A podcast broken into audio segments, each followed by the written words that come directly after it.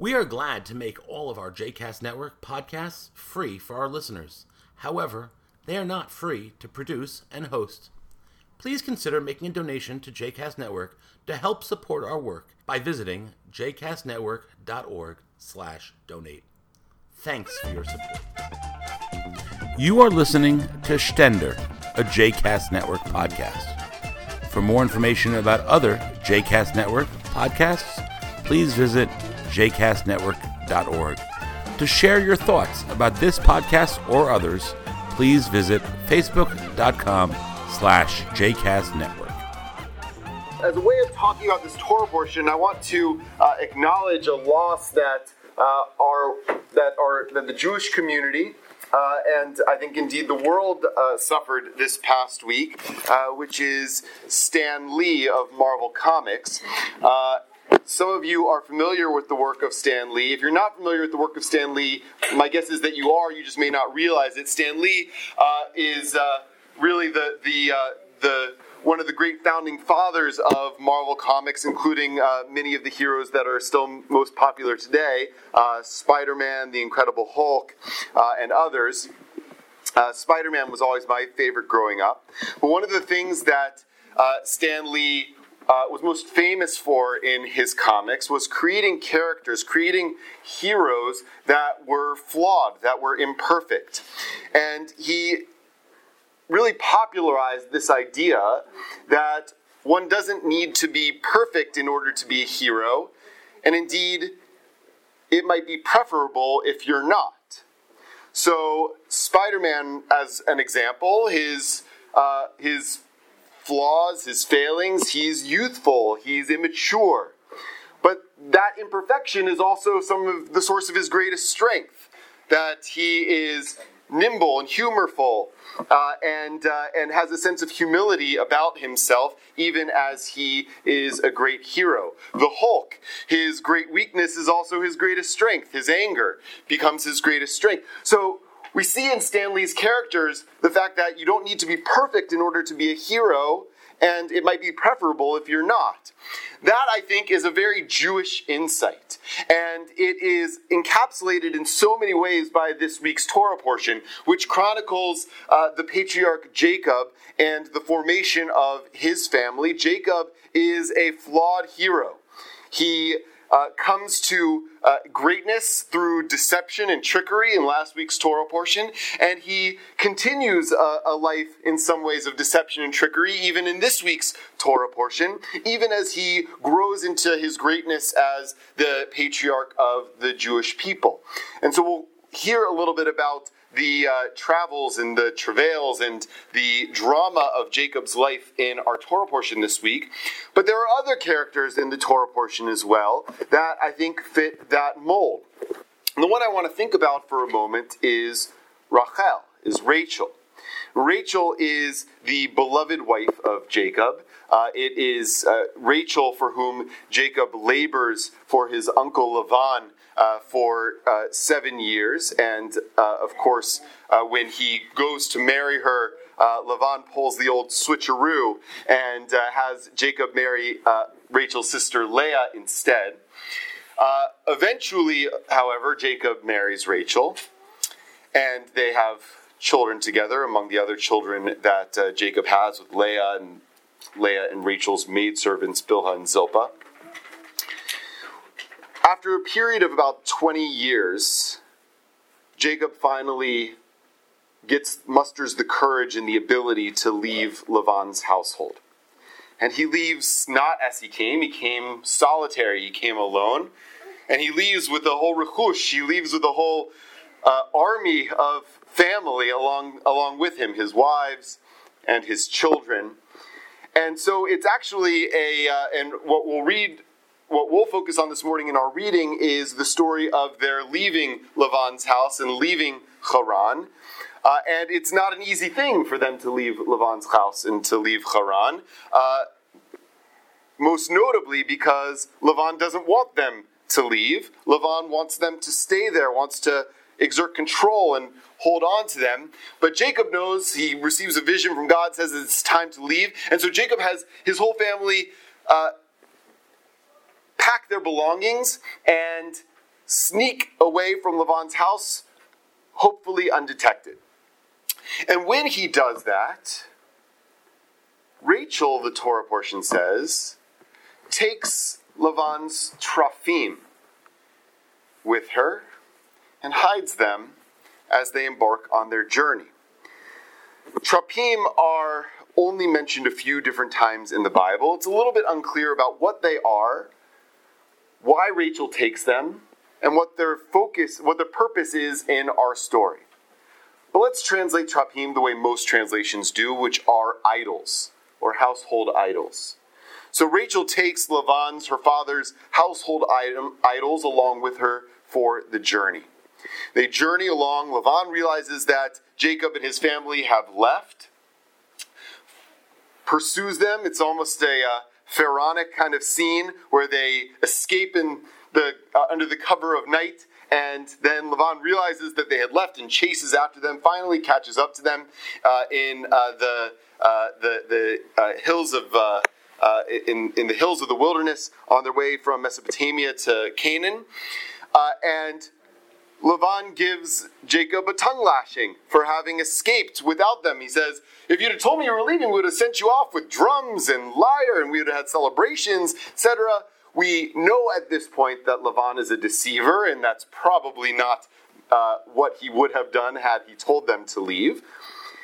But he says, he focuses on not the fact that they had left, but the fact that when he realized that they had left, that his trophim were missing, his idols were missing.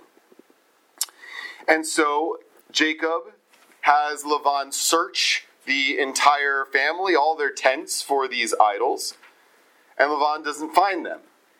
Rachel, it turns out, has hidden them in her saddlebag uh, in, uh, in the camel. She doesn't get off the camel where she's sitting on top of them uh, and apologizes to her father, saying, I can't get off the camel right now because I'm having uh, uh, the period of women right now, and so I can't get off to, uh, to have you search. Please forgive me.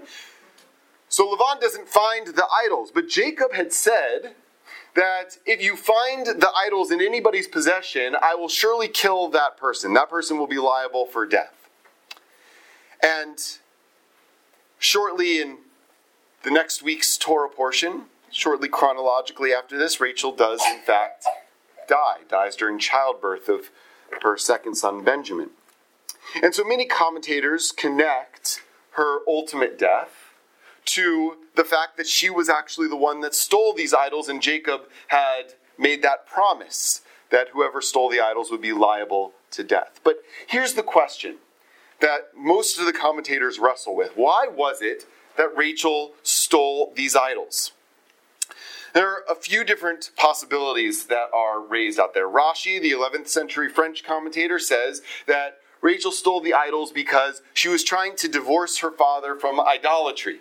And so she took the idols uh, away from him, kind of like Abraham smashed all the idols in his father's shop, to say you shouldn't worship idols anymore. Now, that's not a very good solution, I don't think, because if she wanted him to stop worshiping idols, she probably would have needed to tell him, hey, I'm taking these away from you because you shouldn't worship idols anymore. He could just go to the store and buy more idols. It, having the idols being taken away doesn't seem like a really effective solution uh, to that problem. And the text doesn't really give any indication that that's what Rachel's intention is. Nachmanides, the uh, uh, the 13th century Spanish commentator, says that trophim in the ancient world had a had an oracular quality. So people would use them to divine the future. And Rachel wanted to take them so that Lavan wouldn't know where they went. Because if he had the trophim, if he had the idols in his home, he might have been able to divine where they were, chase them, and come after them. Now, that also doesn't seem like a very effective solution answer to the problem because, after all, Lavan does catch up with them and does find them and uh, does try to stop them from leaving. So I'm not sure if I agree with Nachmanides on this. I think that the better solution, the third solution, is that trophim were a very, very common part of households in the ancient world. Sometimes they were worshipped as idols, and sometimes they were just prized family possessions. And each family would have their own trapim that were unique to their family. Uh, it was like if your if your mother had a, a, a, collection of collectible plates, or what are those figurines that people like, Hummel figurines, right? Uh, the things that are like unique to your family that if you were to take them away from your house, it would be an indelible possession of your family that you would have with you, a, a, a priceless heirloom that you could hold alongside you. And so, this interpretation, which is a more modern interpretation that, that acknowledges and affirms that these statues were prevalent and present throughout the ancient Near East, including in the homes of Israelites. We see them in the stories of King David. King David had them in his house as well. Sometimes they were worshipped as idols, sometimes they were just priceless family heirlooms. And this argument says that Rachel took them because she knew that leaving her father's household was permanent. If you follow along in the narrative, you'll see that it is entirely Jacob's intention to never see Lavan again. For good reason. Lavan is not so kind to Jacob, and there are aspects of being in his possession, of being in his household, that have been dangerous and damaging and threatening to Jacob. And Jacob's time there was in part due to his cunning and survival abilities. It was Jacob's intention to totally leave Lavan forever, to make sure that he severed all ties and connections with Lavan. Now, his wives and children probably knew that that was the right decision. They didn't put up a protest when he said it was time to leave. But Rachel even without protesting, takes these trapim with her, takes these idols along with her. Why? Because she couldn't bear the thought of f- fully leaving behind the household, the family, the life she once knew. It's totally understandable. Many of us can relate to that feeling of wanting to hold on to an aspect of our past when we're moving into an unknown future. But the text is very sly because it frames this aspect of her past specifically as trapim, specifically as idols. In part, I think, to tell us that when we are moving into our future, when we're taking those next steps that are required of us to become, to grow into the people we are called to be, and we yearn to hold on to aspects of our past because they're comfortable, because they anchor us, because they give us connection. The text is warning us beware. Those aspects of our past can be idols, can be distractions, can hold us back from becoming who we are called to be. Remember, earlier in the book of Genesis, when Lot and his family are escaping the city of Sodom as it's being destroyed, God gives them one instruction don't look back. Keep going, don't look back. And of course, famously in that story, Lot's wife, whose name is Lot's wife, looks back and becomes a pillar of salt, stuck, frozen in time.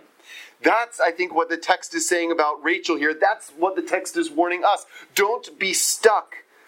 Don't hold on to your past so tightly that it becomes an idol, disabling you from pursuing the possibilities of your future.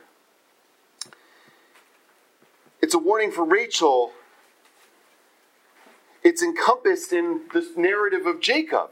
Jacob leaves his homeland and gets reassurances from God I will be with you when you go, and I'll be with you when you come back. At the end of the narrative, Jacob is going back to the land of Israel, encounters God again. God says, Don't worry. You're going to the, toward the unknown. I will remain with you. We recited in Adon Olam at the beginning of service, Adonai li lo ira. God, the breath of all life, the God of possibility, the God of past, present, and future, will be with you as your journey. You don't you do not need to clutch on to the idols of the past. And here also, the great, some of the great heroes of our tradition, in the vein of Stan Lee's heroes, are instructive. He talks of the wise men of Chelm, whose imperfection is also, in some sense, the greatest source of their strength. He tells a story of how one of the things that brought the people of Chelm the greatest joy was the moonlight during the darkness of night. And they would become depressed when they when it was a new moon or when cloud covered the moon and they couldn't see the moon anymore.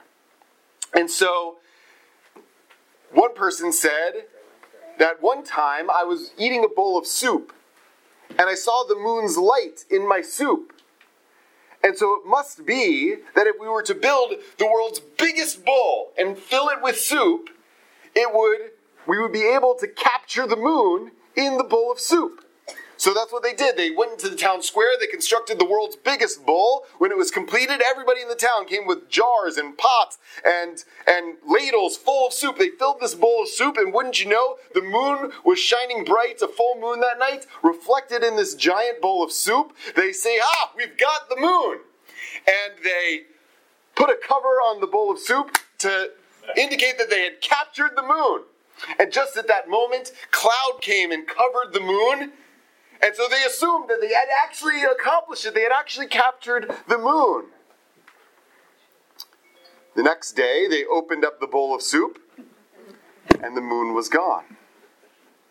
And a great pallor fell over the entire town who stole the moon. And they set out an investigation. They appointed a special prosecutor to find out who stole the moon. They went to everybody in the town. They didn't ask the rabbi because the rabbi, of course, is incredibly trustworthy. No one would ever dream of accusing the rabbi of stealing the moon. But they went to everybody in the town and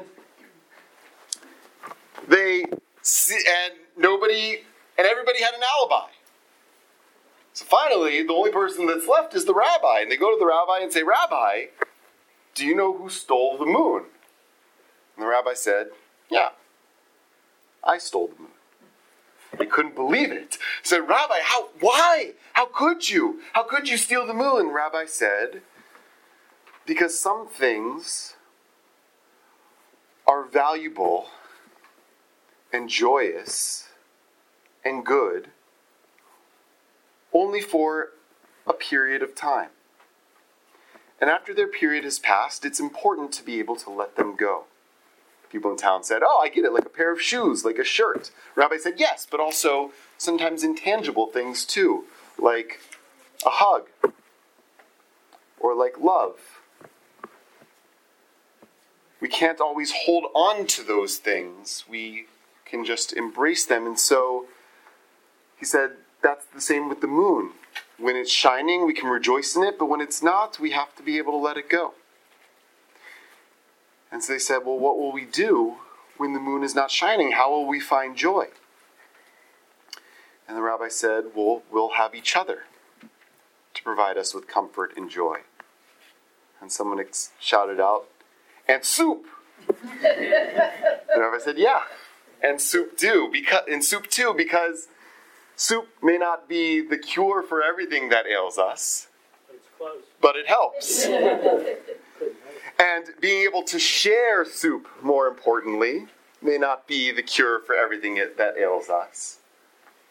But that connection, that sharing, that embrace, it helps.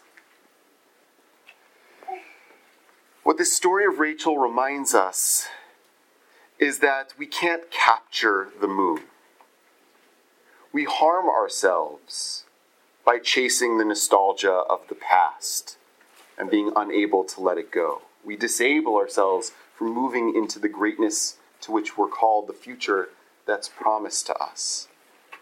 And so, as we read our Torah portion of Jacob's journeys alongside Rachel, we see the tragedy of Rachel being able being desiring to cling on to a past that she cannot hold on to and that in the end destroys her. We are invited to move forward to our future and let go of the idols that hold us back.